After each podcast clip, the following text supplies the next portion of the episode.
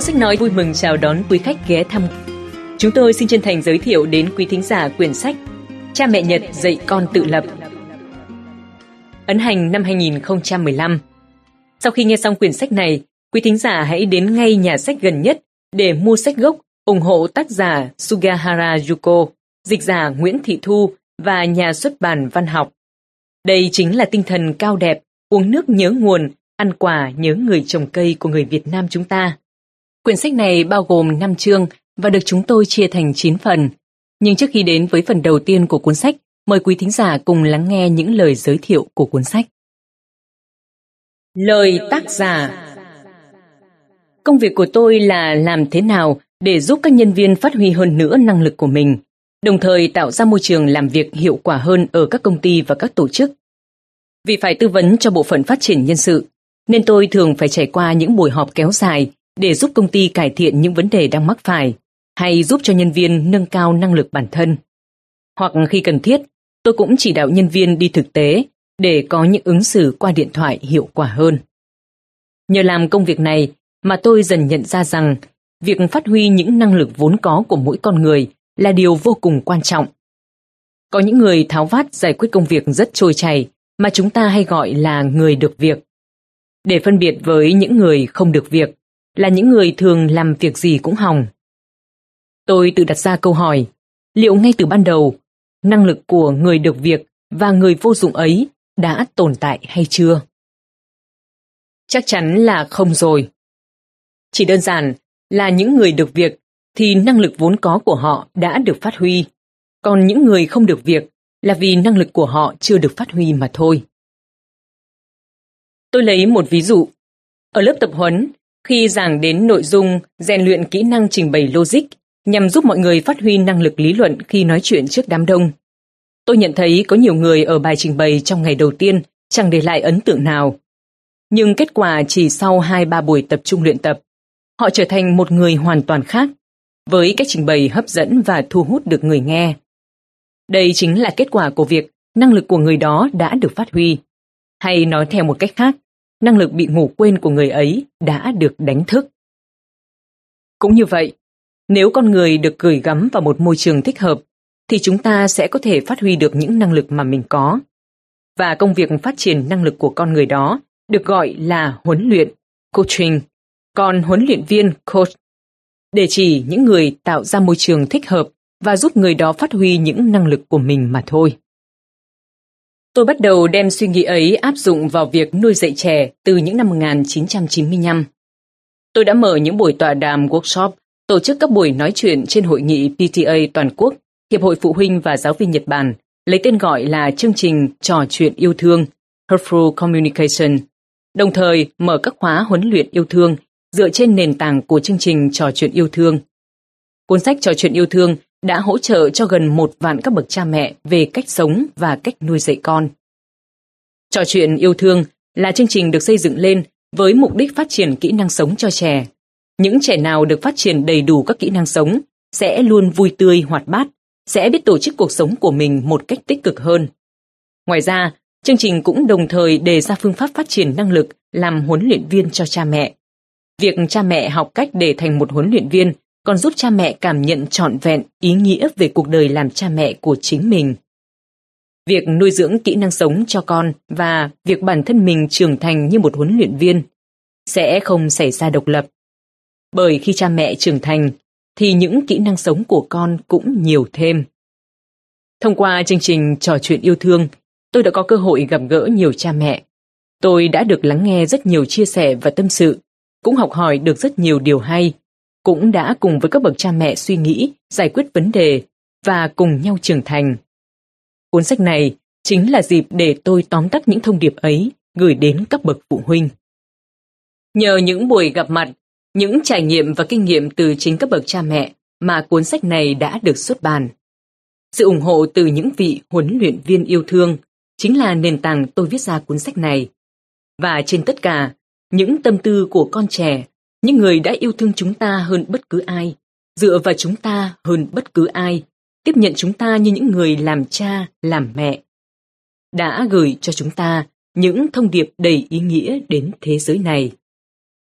Tôi muốn các bậc cha mẹ hãy cùng cố gắng để đáp lại sự tin tưởng, đáp lại tình yêu của trẻ và có thể đón nhận trẻ bằng trái tim bao dung nhất. Ký tên Sugahara Juko Lời người dịch Khi cuốn Chờ đến mẫu giáo thì đã muộn của tác giả Ibuka Masaru được xuất bản ở Việt Nam đã được các bậc cha mẹ đón nhận nồng nhiệt.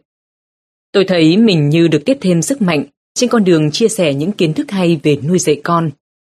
Chờ đến mẫu giáo thì đã muộn, cho chúng ta những kiến thức cần thiết và rất bổ ích bằng những ví dụ thực tiễn sinh động về tầm quan trọng của việc phát huy trí tuệ và năng lực của trẻ trong giai đoạn vàng từ 0 đến 3 tuổi. Nhưng tôi vẫn còn cảm thấy thiếu một điều gì đó. Bởi một con người, nếu chỉ bồi dưỡng trí tuệ không thôi, mà không có những kỹ năng sống cơ bản, thì sẽ không thể tồn tại trong xã hội. Một con người dù có thông minh đến mấy, nhưng không có khả năng chăm sóc bản thân và không biết suy nghĩ cho người khác, và thiếu cả năng lực để ứng phó với các tình huống trong đời sống hàng ngày, mà chúng ta hay nói bằng cụm từ kỹ năng sống và tự lập. Thì liệu con người ấy sẽ thực sự có ích cho xã hội hay không? Và tôi đã tìm được câu trả lời khi tiếp cận với cuốn sách Cha mẹ Nhật dạy con tự lập. Cha mẹ Nhật dạy con tự lập của tác giả Sugahara harajuko là một trong những cuốn sách về dạy trẻ kỹ năng sống được nhiều cha mẹ Nhật đón đọc nhất. Bản thân tác giả Sugahara là một người mẹ, đồng thời là người đã có kinh nghiệm mười mấy năm làm công tác tư vấn cho hàng vạn cha mẹ Nhật về rèn luyện kỹ năng sống và nhân cách cho trẻ. Cuốn sách được viết từ chính những câu chuyện có thật mà tác giả gặp trong quá trình tư vấn cho các bậc phụ huynh, nên nó có giá trị thực tiễn rất cao. Tác giả đã đưa ra những tình huống cụ thể, kèm theo cách giải quyết vấn đề khoa học và hợp lý. Thì thoảng, có những phân tích tâm lý của người làm cha mẹ cũng rất thú vị và mới lạ. Để xây dựng kỹ năng sống và tính tự lập cho con, thì môi trường giáo dục nào là quan trọng nhất? Đó chính là môi trường giáo dục gia đình, là nhiệm vụ của các bậc cha mẹ, ông bà và người thân, sẽ giúp trẻ xây dựng những kỹ năng đó. Thời điểm nào bắt đầu là phù hợp nhất? Chính là khi trẻ bắt đầu muốn tự mình làm mọi thứ, như muốn tự xúc cơm, muốn tự mặc quần áo, muốn tự đi vệ sinh. Khi ấy cha mẹ hãy tiếp nhận những mong muốn ấy của con trẻ như một niềm vui về sự trưởng thành của con, thay vì cấm con làm hoặc nghĩ rằng con còn quá nhỏ để làm nó. Sự trưởng thành của một đứa trẻ khởi đầu là sự dựa dẫm hoàn toàn vào cha mẹ, nhưng trẻ sẽ dần dần biết thể hiện ý chí của mình, khẳng định cái tôi của mình. Và thời điểm trẻ khẳng định cái tôi ấy do trẻ chủ động biểu hiện ra ngoài, chứ cha mẹ không thể quyết định. Vậy thì khi hạt giống tự chủ ấy mới nhú trồi, cha mẹ hãy đón nhận nó bằng thái độ tôn trọng, thừa nhận và luôn ở bên dõi theo nó lớn lên ra sao, thông qua việc ngầm tạo ra môi trường tốt nhất, hỗ trợ cho mầm non ấy lớn lên khỏe mạnh. Trong cuốn Toto-chan, cô bé bên cửa sổ, có một tình huống sư phạm kinh điển mà cũng vô cùng hài hước. Đó là Toto-chan đánh rơi cái ví khi đi vệ sinh. Thầy hiệu trường đi qua, thấy em đang hì hục lôi rác từ ống cống nhà vệ sinh để tìm ví. Thay vì quát mắng, cấm em không được làm hay là làm giúp em, thầy hiệu trường đã hỏi em đang làm gì, và rồi chỉ nhắc nhở em làm xong thì đậy nắp cống lại. Một tình huống đơn giản như vậy thôi, nhưng nó có rất nhiều ý nghĩa đối với cô bé. Bởi thầy đã cho Toto-chan cảm nhận được rằng thầy tin tưởng rằng cô bé sẽ làm được, có thể làm đến cùng công việc của mình. Vì thế, để nuôi dưỡng tính tự lập và kỹ năng sống cho trẻ, cha mẹ thay vì làm hộ trẻ, thay vì cấm đoán, hãy tin rằng trẻ có khả năng làm được điều trẻ muốn. Cho trẻ một cơ hội để tự mình trải nghiệm và để tự lập. Những tình huống rất đơn giản nhưng lại có tác dụng to lớn trong giai đoạn đầu đời của trẻ, nuôi dưỡng khả năng tự lập, tự xử lý vấn đề, làm nền tảng vững chắc giúp trẻ khi khôn lớn, trưởng thành. Trong quá trình nuôi dạy con, chúng ta thường hay tiếp nhận một cách vô thức những kinh nghiệm từ chính cha mẹ chúng ta truyền lại. Điều đó không có gì là xấu, nhưng mỗi thời đại mỗi khác. Nếu như chúng ta vẫn duy trì quan niệm cũ, cách thức cũ để nuôi dạy con, thì có lẽ trẻ lớn lên sẽ không có đủ năng lực để thích ứng với xã hội hiện đại này được. Vì thế, hành trình nuôi dạy con cũng là hành trình mỗi người làm cha mẹ chúng ta phải học hỏi để bản thân mình cũng trưởng thành lên cùng con. Chúng ta hay đổ lỗi tại môi trường giáo dục Việt Nam còn nhiều bất cập, nên giới trẻ ngày nay mới thiếu kỹ năng sống và sống ỉ lại đến vậy. Thế nhưng, nếu nhìn vào thực chất vấn đề, thì đó không hẳn là trách nhiệm của nhà trường, xã hội, mà phải là trách nhiệm của gia đình. Vì thế, thông qua cuốn sách này, tôi rất mong chúng ta một lần nữa nhìn nhận lại tầm quan trọng của giáo dục trong gia đình đối với sự hình thành nhân cách và kỹ năng sống cho trẻ. Với tâm lý của một người cũng vừa làm mẹ, tôi mong sao đây sẽ lại là một cuốn sách hữu ích nữa dành cho các bậc cha mẹ trong quá trình nuôi dạy con. Cuốn sách này dành cho phụ huynh có con nhỏ ở mọi lứa tuổi. Nó không chỉ đặc biệt có ích khi con bạn ở giai đoạn trước mẫu giáo và tiểu học, mà cả khi con bạn đã bước vào giai đoạn thiếu niên, thì những bài học mà cuốn sách giới thiệu vẫn luôn có giá trị tham khảo. Ký tên Người dịch Nguyễn Thị Thu Quý thính giả thân mến, quý thính giả vừa lắng nghe những chia sẻ của tác giả và dịch giả của cuốn sách Cha mẹ Nhật dạy con tự lập.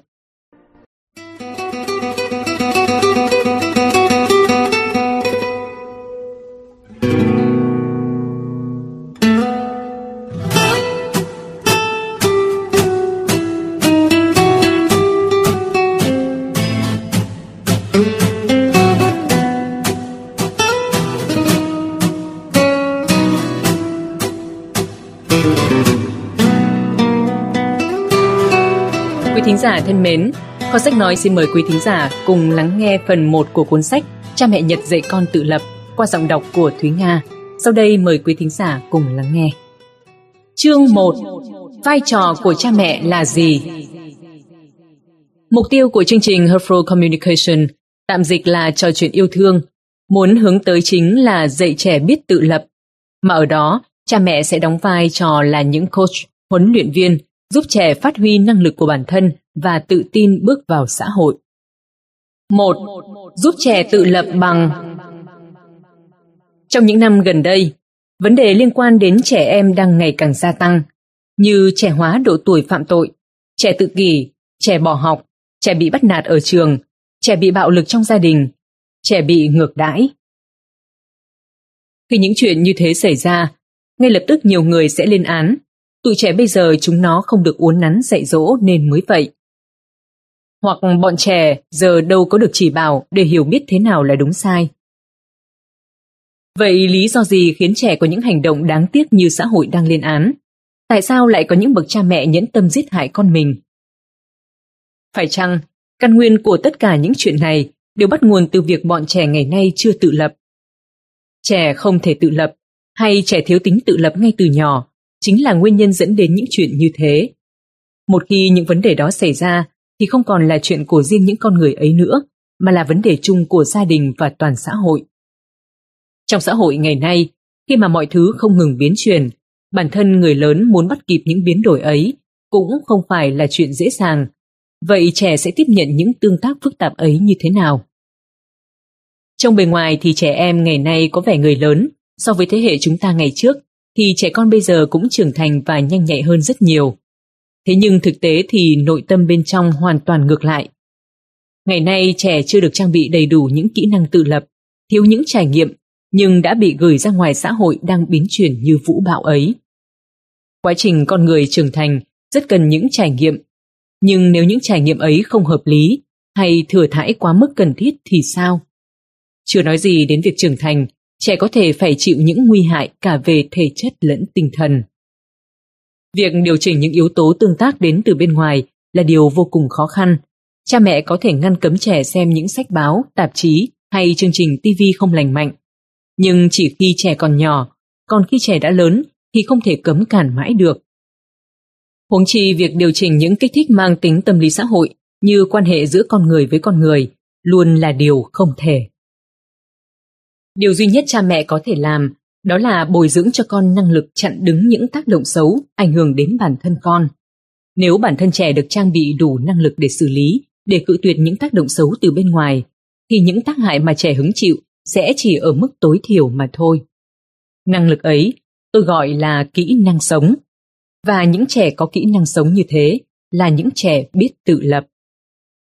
Khi những vấn đề liên quan đến con trẻ đang ngày càng phát sinh, vì sao phụ huynh lại không thành công trong việc dạy con kỹ năng sống, Có phải chúng ta đang cản trở quá trình trẻ tự bồi dưỡng kỹ năng sống cho mình? Ẩn dưới những mỹ từ như yêu thương, trách nhiệm, có phải chúng ta đã can thiệp quá sâu vào cuộc sống của trẻ, khiến trẻ không phát huy được năng lực của mình? Dù năng lực xử lý vấn đề, năng lực xử lý thông tin của trẻ phải cao hơn nữa, thì một nghịch lý là trẻ con ngày nay có rất ít cơ hội để học hỏi những điều đó. 2. Nên để trẻ phát triển theo bản năng.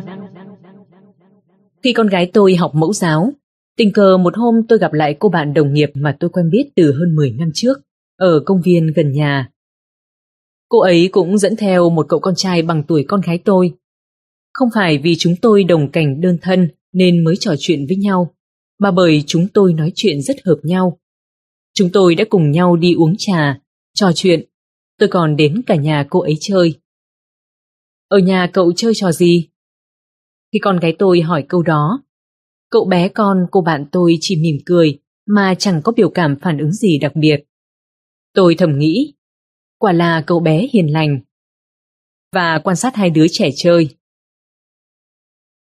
Con gái tôi nhìn những đồ chơi của cậu bạn với ánh mắt tò mò thích thú, rồi chơi không e ngại và rủ cậu bé chơi cùng. Cạnh phòng khách là phòng kiểu Nhật, nơi tràn ngập đồ chơi của cậu bé, đến nỗi không còn chỗ trống để đặt chân. Chú thích Ở Nhật phổ biến hai kiểu phòng, phòng kiểu Nhật, cửa giấy kéo, trong phòng không có bàn ghế, mọi người ngồi thảm, và phòng kiểu Âu, cửa đóng mở, có bàn ghế. Hết chú thích. Cậu bé còn đang mải nhìn đống đồ chơi thì mẹ cậu đã đem đồ uống lên.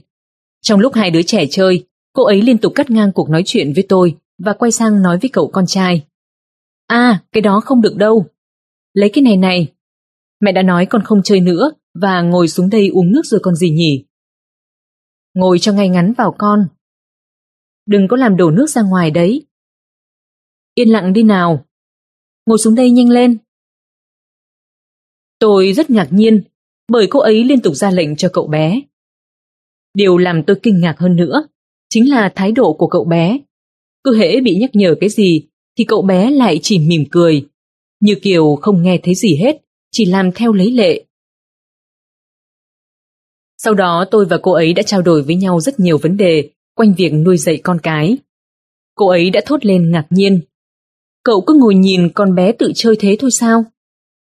Khi ấy, tôi để cho con mình tự chơi.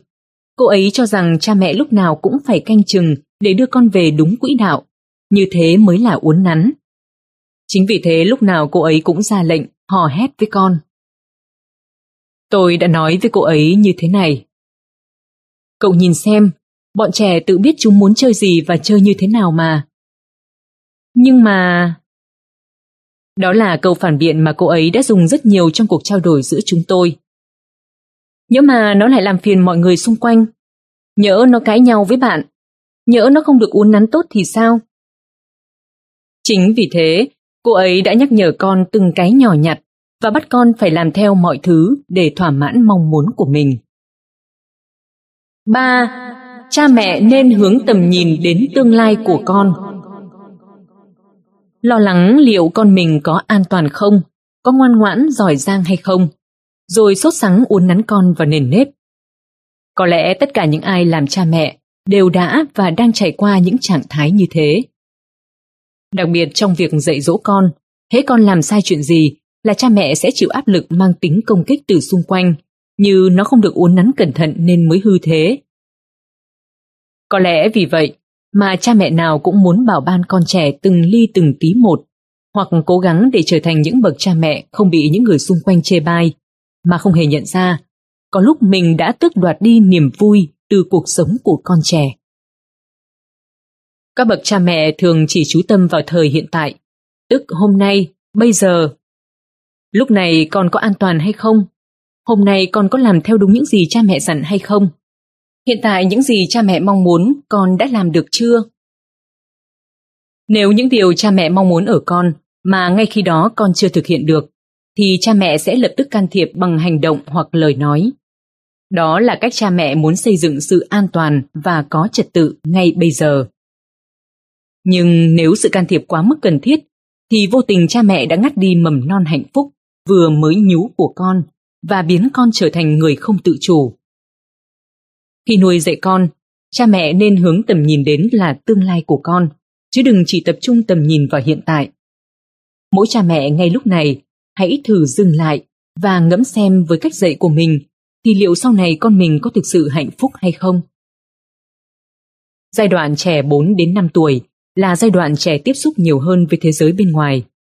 Đây chính là giai đoạn trẻ cần phải học được cách làm thế nào để chơi cùng bạn, cách điều chỉnh cảm xúc và hành vi để hòa đồng với bạn, có thể gọi là kỹ năng sống cơ bản đầu tiên. Cách duy nhất để trẻ học được kỹ năng sống là hãy cho trẻ tự trải nghiệm, cho trẻ tiếp xúc với xã hội. Có vậy trẻ mới vừa nâng cao tính tự lập, vừa nâng cao kỹ năng sống của mình. Vậy nếu ở thời kỳ này, trẻ lại cứ dính chặt lấy cha mẹ không rời, còn cha mẹ cứ chỉ thị cho trẻ làm từng tí một, thì trẻ sẽ thế nào? Khi trẻ muốn tự suy nghĩ, tự làm mọi việc, mà cha mẹ lại cứ làm thay trẻ, thì trẻ sẽ ra sao?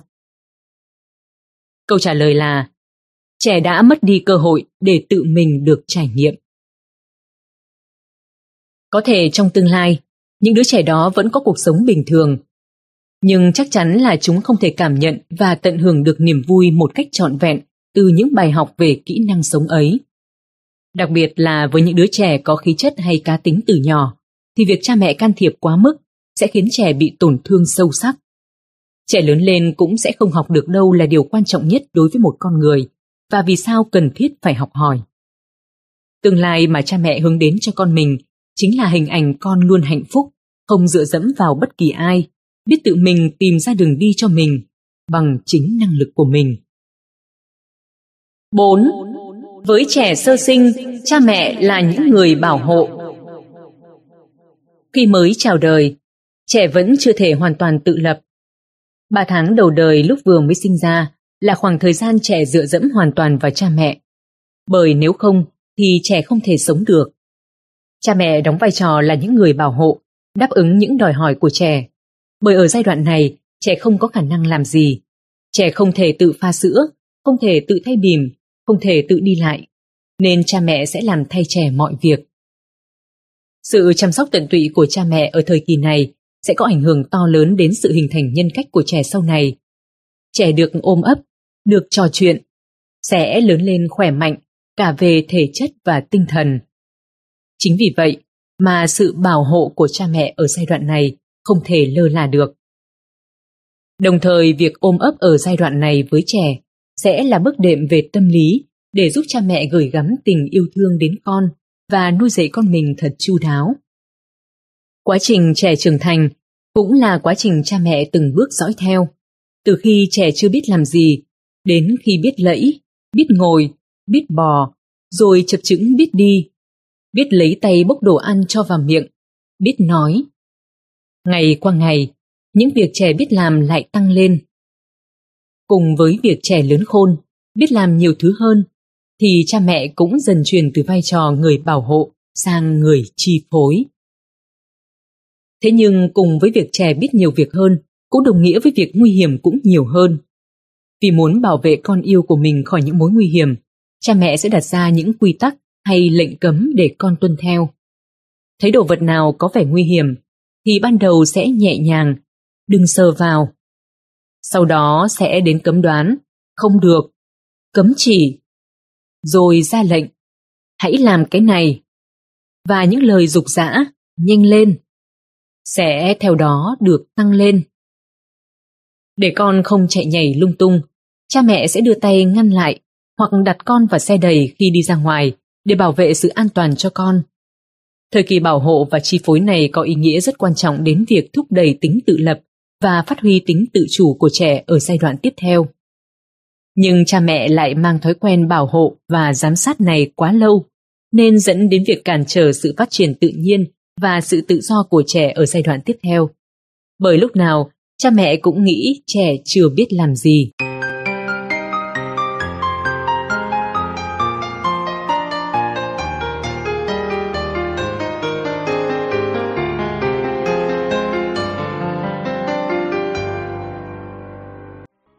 Năm, cha mẹ không nên mãi là người bảo hộ. Trẻ con lớn nhanh đến mức, chẳng bao lâu thời kỳ bảo hộ và chi phối sẽ không còn cần thiết nữa. Nhưng với lý do chính đáng như, vì muốn bảo vệ con, vì muốn bảo ban đến nơi đến chốn để con ngoan ngoãn giỏi giang vì muốn trở thành người cha, người mẹ tốt. Nên cha mẹ thường quên đi việc con mình đã lớn và kéo dài mãi việc bảo hộ, chi phối này. Cha mẹ luôn mang tâm lý muốn bảo vệ con, muốn nuôi dạy con tốt, muốn là cha mẹ tốt. Thế nhưng trên thực tế, những hành động ấy lại tước đoạt sự tự do, ngắt đi hạt mầm mới nhú giúp trẻ tự lập. Chính việc không công nhận trẻ có thể làm được, rồi làm mọi việc thay trẻ, đã ngăn cản sự tự lập của trẻ. Những đứa trẻ lớn lên trong suy nghĩ nó chưa biết làm gì của cha mẹ, sẽ bị tổn thương. Vì sao? Vì trong sự bao bọc của cha mẹ, trẻ sẽ mãi là một đứa trẻ không biết làm gì. Chính tình yêu thương vô điều kiện của cha mẹ, nếu cứ duy trì cả khi con đã lớn, là nguyên nhân tạo nên những đứa trẻ mãi không biết làm gì.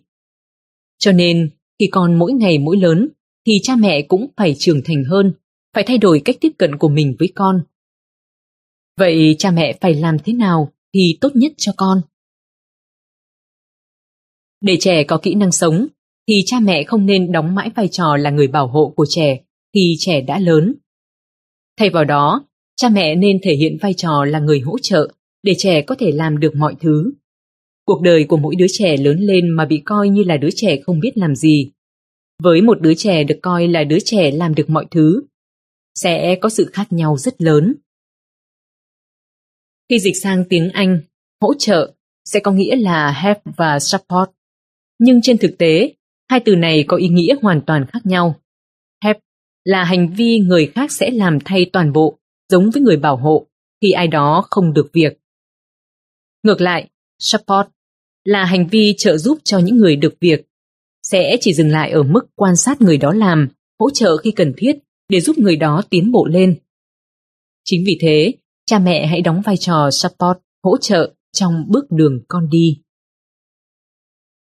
Khi trẻ vào lớp 1, trẻ sẽ xa cha mẹ nhiều hơn, nên việc cha mẹ ở bên con 24 trên 24 giờ để bảo vệ con là điều không thể. Tuy nhiên, nếu lúc này trẻ được rèn luyện những kỹ năng cơ bản của người làm được, thì đó chính là bước đệm đầu tiên giúp trẻ tự tin rời xa cha mẹ. Nếu lấy thời điểm trẻ bước vào lớp 1 làm mốc, thì lúc này cha mẹ hãy giảm việc bảo hộ và chi phối trẻ.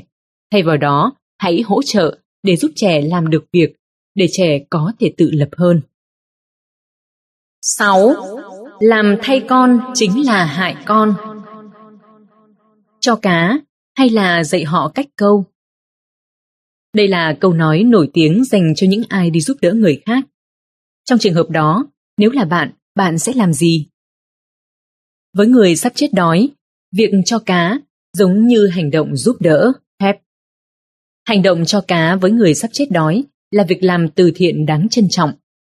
Nhưng bạn hãy thử nghĩ xem, nếu cứ đem cá cho họ, thì tự bản thân họ sẽ mãi không thể giải quyết được vấn đề của bản thân, luôn sống dựa vào sự trợ giúp của người khác.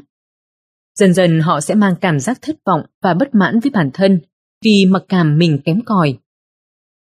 Tương tự, nếu một đứa trẻ từ khi sinh ra đến lúc trưởng thành luôn được cha mẹ nuôi dưỡng bằng sự giúp đỡ, help, thì sẽ trở thành trẻ không được việc mà thôi.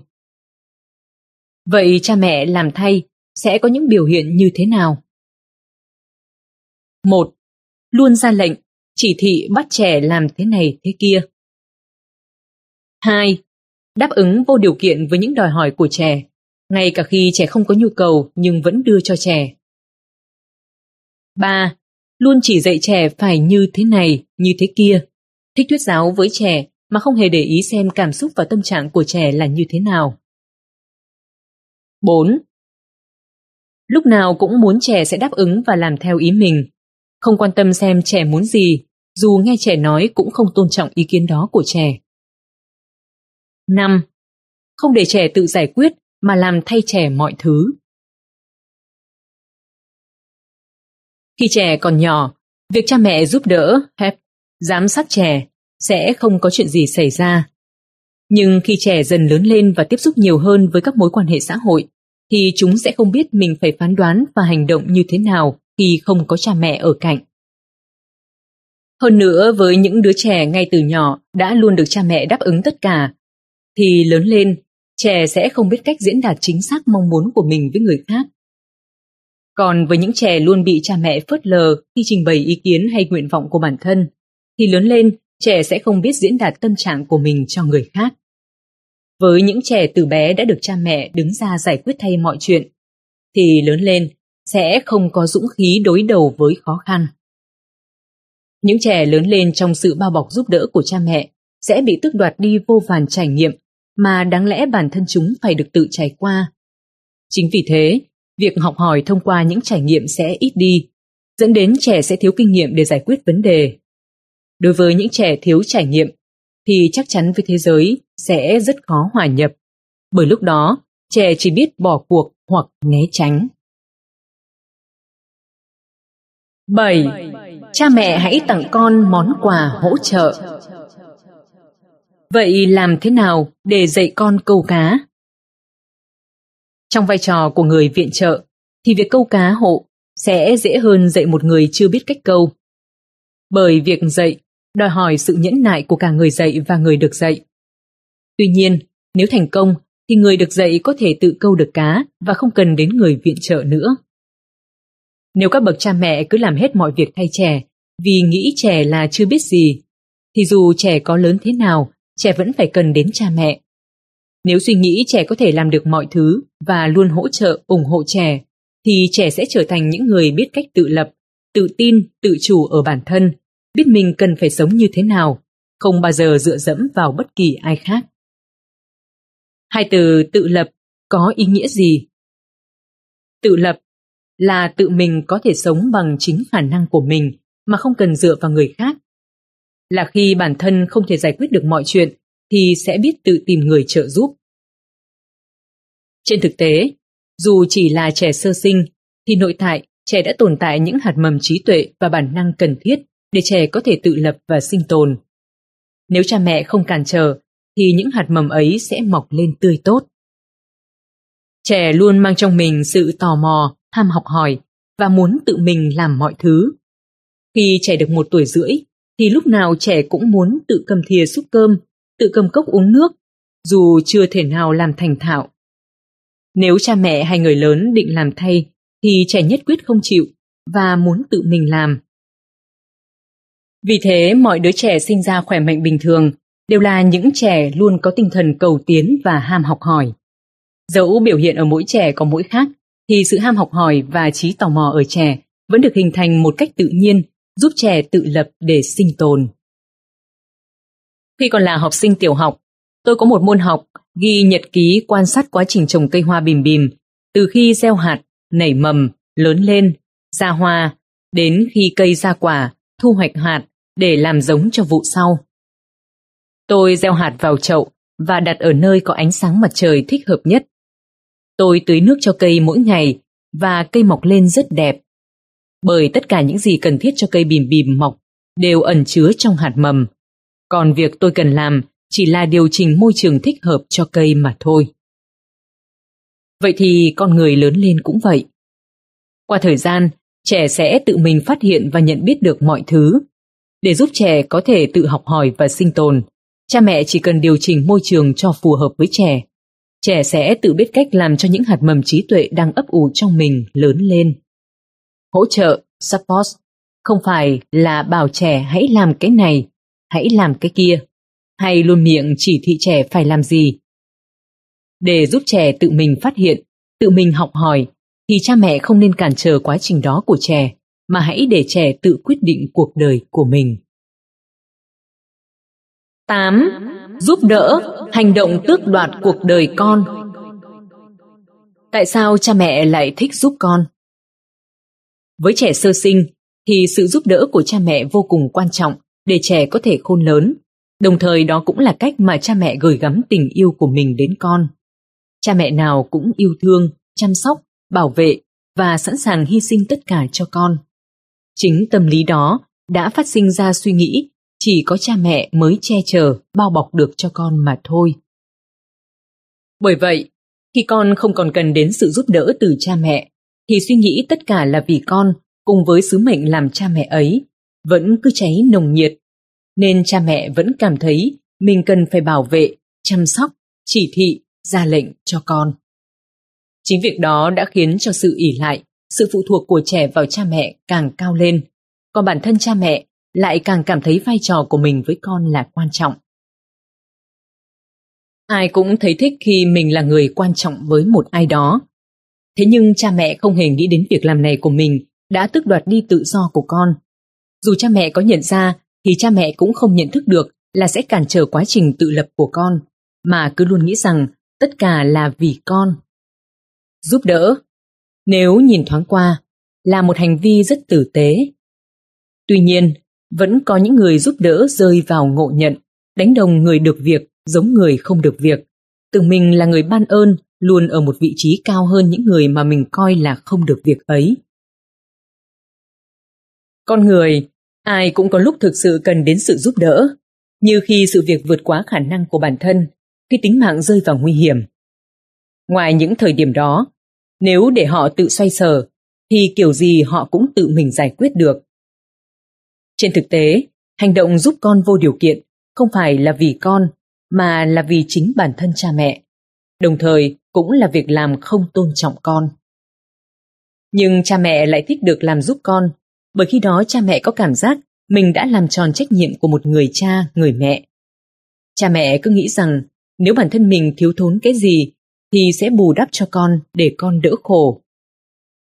Trên thực tế, sự giúp đỡ ấy không đem lại hạnh phúc cho con, bởi nó không phản ánh điều con mong muốn, mà chỉ đáp ứng mong muốn của chính cha mẹ được gửi gắm nó thông qua con mà thôi. Những cha mẹ thích giúp đỡ thường sẽ không nhận ra mình đã tước đoạt đi niềm vui tự suy nghĩ, tự quản lý, tự lựa chọn và hoàn thành mục tiêu của trẻ. Những niềm vui đó phải là những thứ thuộc về trẻ, còn nếu cha mẹ muốn thì cha mẹ hãy làm nó với chính cuộc đời mình, chứ không thể dùng cuộc đời trẻ để tạo ra. Việc coi con là lẽ sống, chẳng khác gì cha mẹ đã hy sinh cuộc đời tươi sáng của con để thỏa mãn chính mình. Khi đó, cha mẹ không phải là yêu con, mà chỉ yêu chính bản thân cha mẹ mà thôi.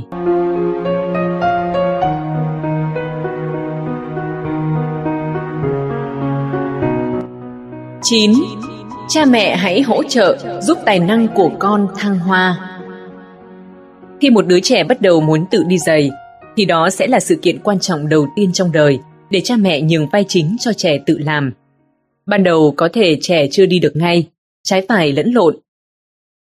Lúc đó cha mẹ trong vai trò là người trợ giúp, đừng vội can thiệp, đi nhanh lên không nào, rồi tranh lấy làm thay trẻ.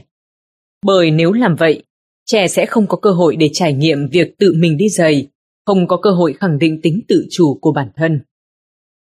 Việc trẻ bị tước đoạt công việc của bản thân trong sinh hoạt hàng ngày không phải là ít. Lẽ ra cha mẹ chỉ cần nhẫn nại, chờ đợi một chút là trẻ có thể làm được.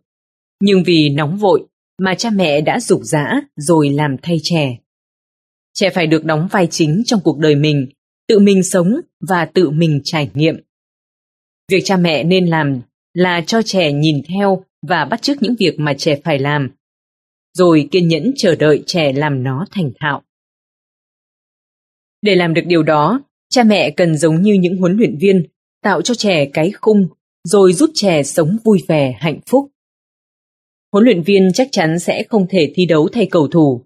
Công việc của huấn luyện viên là đưa ra những hỗ trợ cần thiết giúp cho tài năng của cầu thủ thăng hoa để trở thành huấn luyện viên cho con mình Cha mẹ hãy một Biết khả năng con có là vô hạn.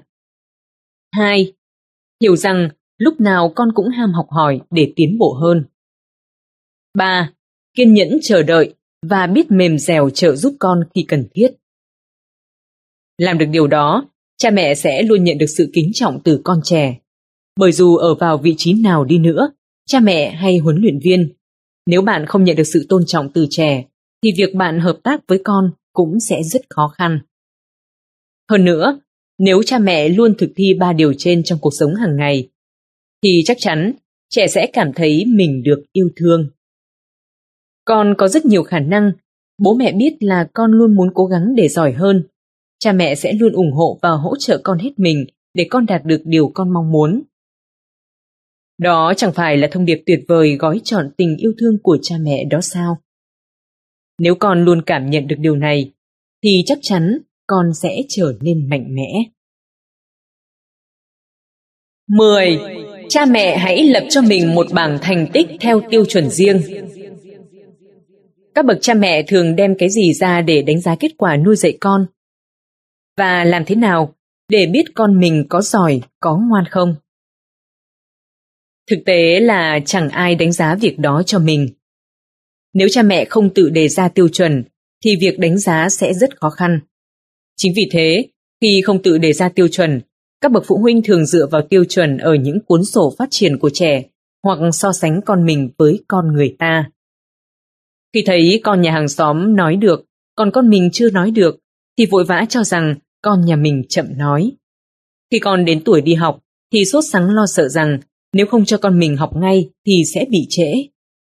Thấy trường mẫu giáo nào mà đánh giá trẻ khi nhận vào lớp thì nghĩ ngay rằng đó là việc làm đúng và cho rằng con mình cũng cần phải được đánh giá như thế. Nhưng cũng có không ít các bậc cha mẹ cảm thấy bất an. Liệu cách làm của mình có đúng không? Liệu mình có đang đi sai đường hay không? Quá trình chúng ta làm cha mẹ, trong rất nhiều trường hợp, sẽ có ai đó có một hệ thống nào đó đánh giá cho mình. Thành tích học tập ở trường học sẽ cho bạn biết bạn đang nằm ở vị trí nào.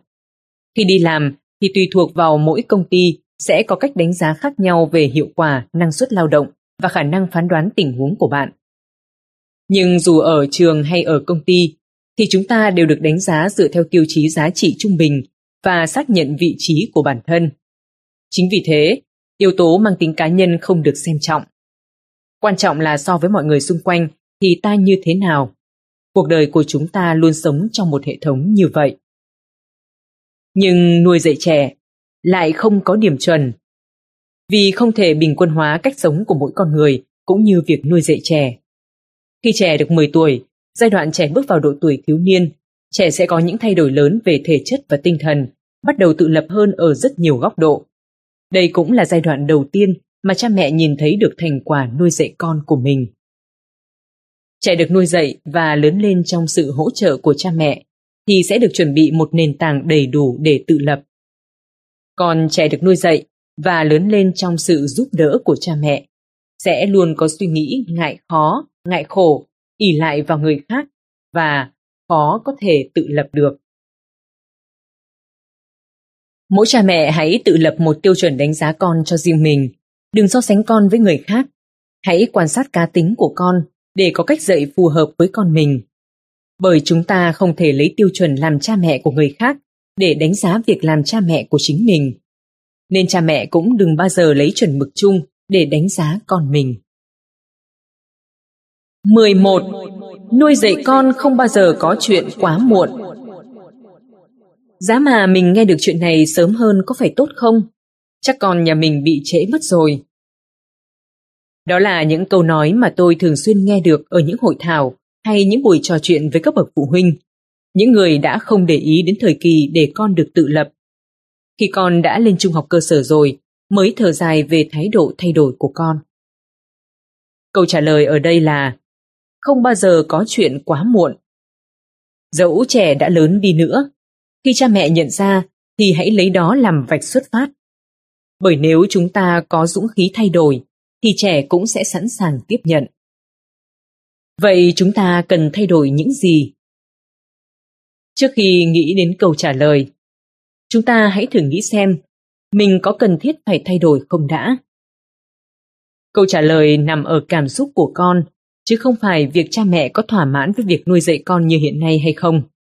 Đây mới chính là điều quan trọng nhất trong việc lập bảng tiêu chuẩn đánh giá con của cha mẹ. Bằng việc hàng ngày quan sát trẻ, cha mẹ sẽ biết được trẻ cảm nhận như thế nào về cuộc sống Tôi xin đưa ra một vài danh mục khảo sát. Cha mẹ hãy chọn là có, không, không biết để trả lời.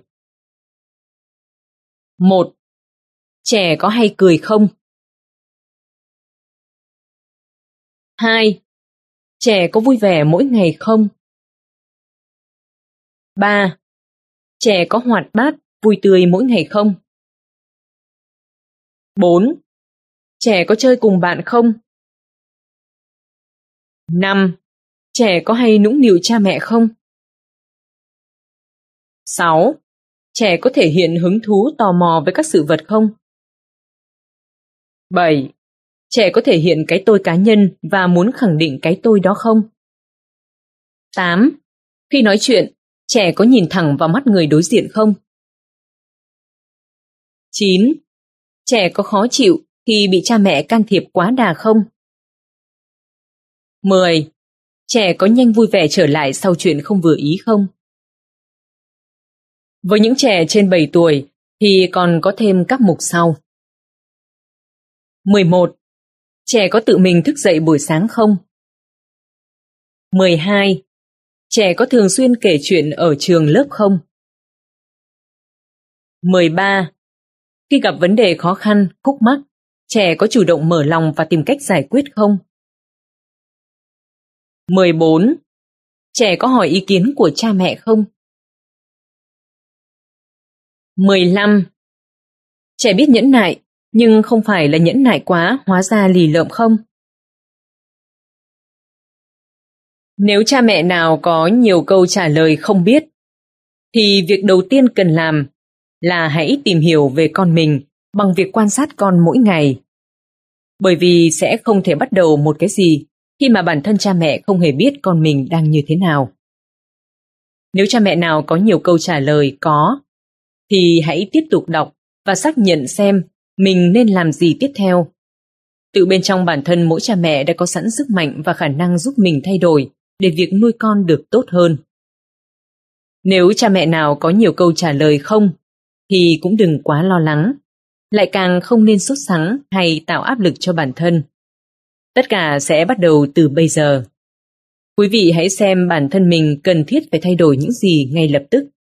Bởi vì sự thay đổi của cha mẹ lúc này sẽ ảnh hưởng rất lớn đến cuộc đời của con. 12. Đối xử với con theo cá tính của con Cha mẹ hiểu được bao nhiêu phần trăm về con cái mình?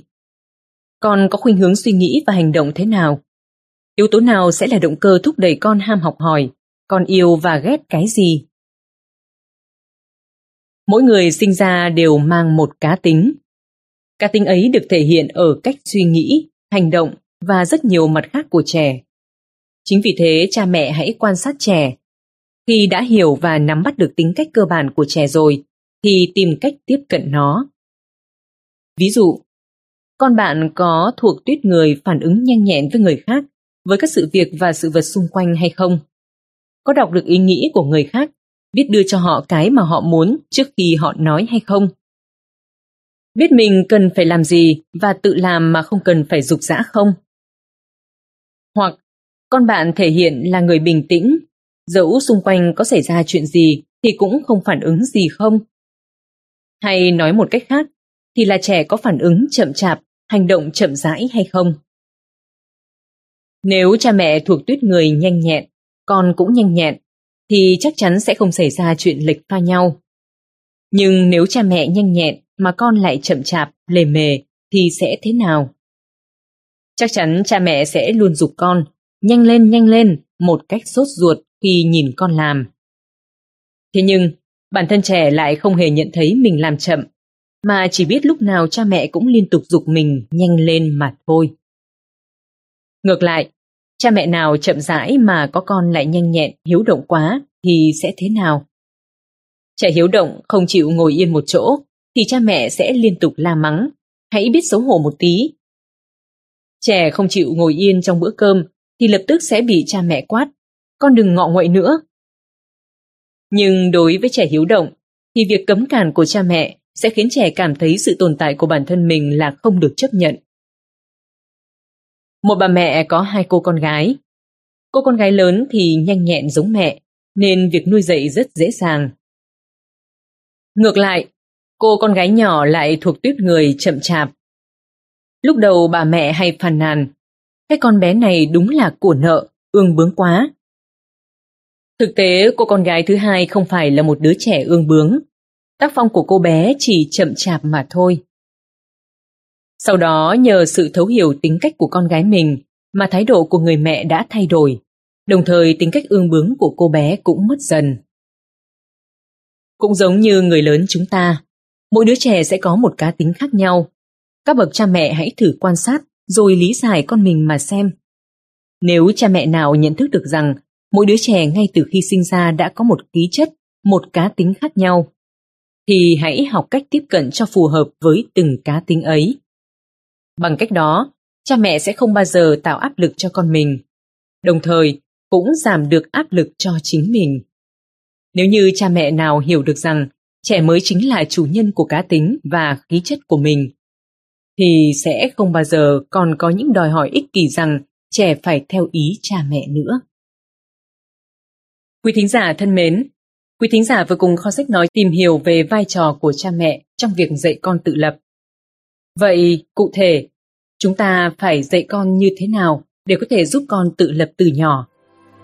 Hãy cùng đồng hành với kho sách nói ở những phần tiếp theo của cuốn sách qua giọng đọc của quý Nga.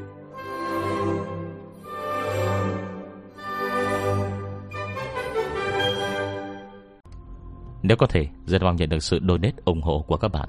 Thông tin donate có để ở dưới phần miêu tả Để có thêm kinh phí duy trì việc đọc Xin cảm ơn các bạn rất nhiều Xin chào và hẹn gặp lại Thank.